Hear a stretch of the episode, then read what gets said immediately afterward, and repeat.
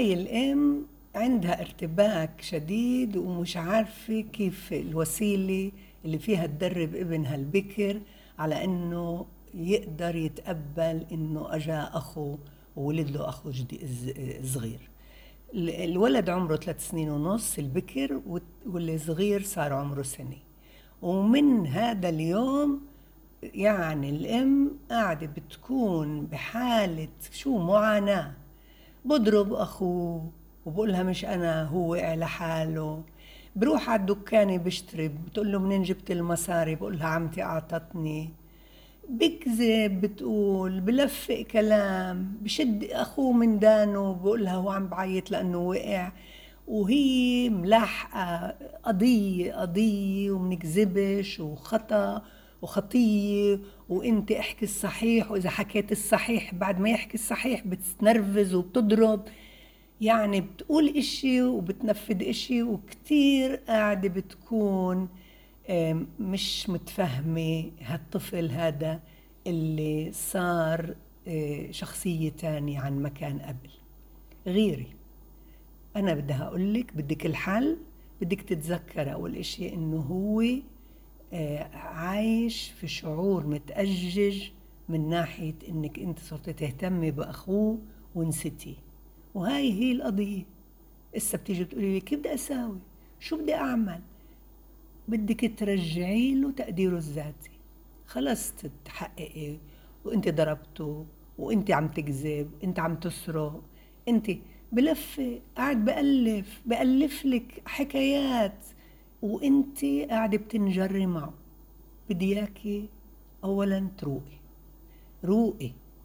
هو المفروض يكون صار فايت في روضة التاني مفروض صار بحضانة حتى إنك تاخدي استراحة. انت إنسانة مشوشة تعبانة جسمك تعبان. ولما الجسم بيكون تعبان مستحيل تتصرفي صح. مستحيل توقفي عند كلمتك. بتقولي له احكي لي إذا بتحكي لي إذا بتحكي الصحيح أنا مش رح أزعل. وبعدين بتنرفزي وبتزعلي. فهون لازم تعملي استراحة. معروف إنه الإنسان اللي مش جسمه مش متريح بتصرفش طبيعي زي لما بيكون متريح. فلما بدخلوا هن كل واحد منهن على مجاله التربوي والتعليمي انت بتروقي بتخلصي شغلتك بتعملي هوايتك بتنبسطي بتروقي وبتركزي. إيش بدك تركزي.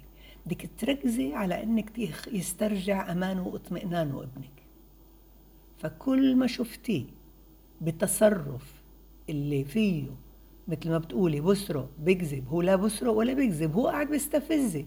هو قاعد مكيف لأنه هذا السلوك عم بحقق له رغبة. وكل سلوك بحقق لنا رغبة إحنا كلياتنا بنكرره بنكرره هو بيعرفش إنه اللي بقوله واللي بيعمله هو هذا خطية زي ما أنت لأنه هذا منطق. المنطق عند الأطفال غير عن المنطق عندك. فأنت بدك تبتدي ترتبي براسك إنه اولا وقبل كل إشي بدي أبلش أركز على سلوكه المستحب. وأقول لاخوه الأصغر تعال تعلم منه وسمي اسمه. بس إيش تعلم منه؟ كل سلوك مستحب. من ناحية فكريه من ناحية عاطفية من ناحية جسمانية. أكيد عنده نشاط قوي.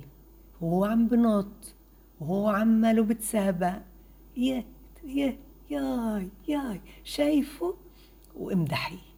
هنا بلشت أنا ماما أسترجع ثقتي بنفسي وأسترجع تقديري الذاتي. الماما عم تنتبه عم بتركز على هذا السلوك. بدي أعيده. ليه؟ لأنه الماما عم بتركز عليه. وهداك السلوك اللي كانت تركز عليه مش عمالها بتركز عليه إسا. بديش أعيده. بدون ما يحس بصير السلوك الجسماني اللي فيه طاقة وفيه شطارة بصير عادي. والسلوك اللي الماما مش منتبهت له بتلاشى. ويوم ورا يوم انت بتتدربي انت بتتحدي حالك. اوعك تركزي. اذا رجعتي ركزتي اعرفي انه رجع هو يستخدمه. كل سلوك بتركزي عليه اللي هو مستحب هو بصير عادي بصير يكرره. واخوه الصغير بصير يغار وبصير يعمل زيه. وهيك انت قاعدة بتعملي بالبيت جو من المتعة ومن التحديات الراقية وقاعدة أنت نفسك تتغيري ويوم ورا يوم بتصير تقولي يا الله أنا صرت شخص آخر.